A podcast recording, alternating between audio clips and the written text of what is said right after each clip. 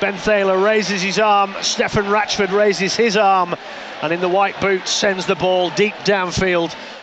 Comes now to Lulawai, out to the right to Williams now. Brings in Hardacre, it's on here, over the top, French, in she goes!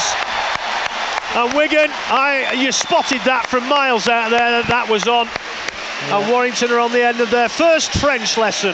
C'est bon, Bivol, right in the corner, and Wigan are four nil up.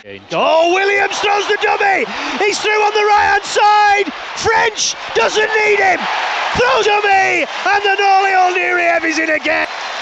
From inside his own half, that's what he can do, that's what he's not been doing, but by God, in these last few weeks, we are seeing the best of George Williams. That was brilliant. ten nil to the champions. Have the floodgates opened. Wrong option from Lulawai there, but he kind of salvaged the situation.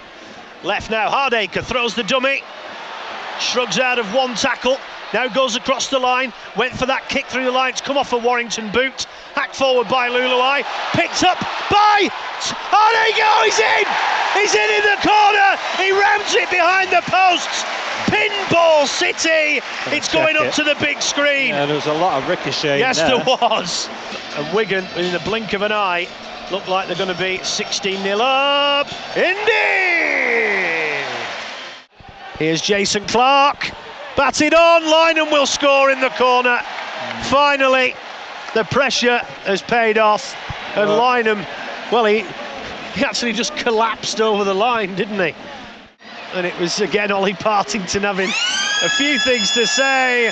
Well, that's the final hooter. Wigan are level on points with the Warrington Wolves.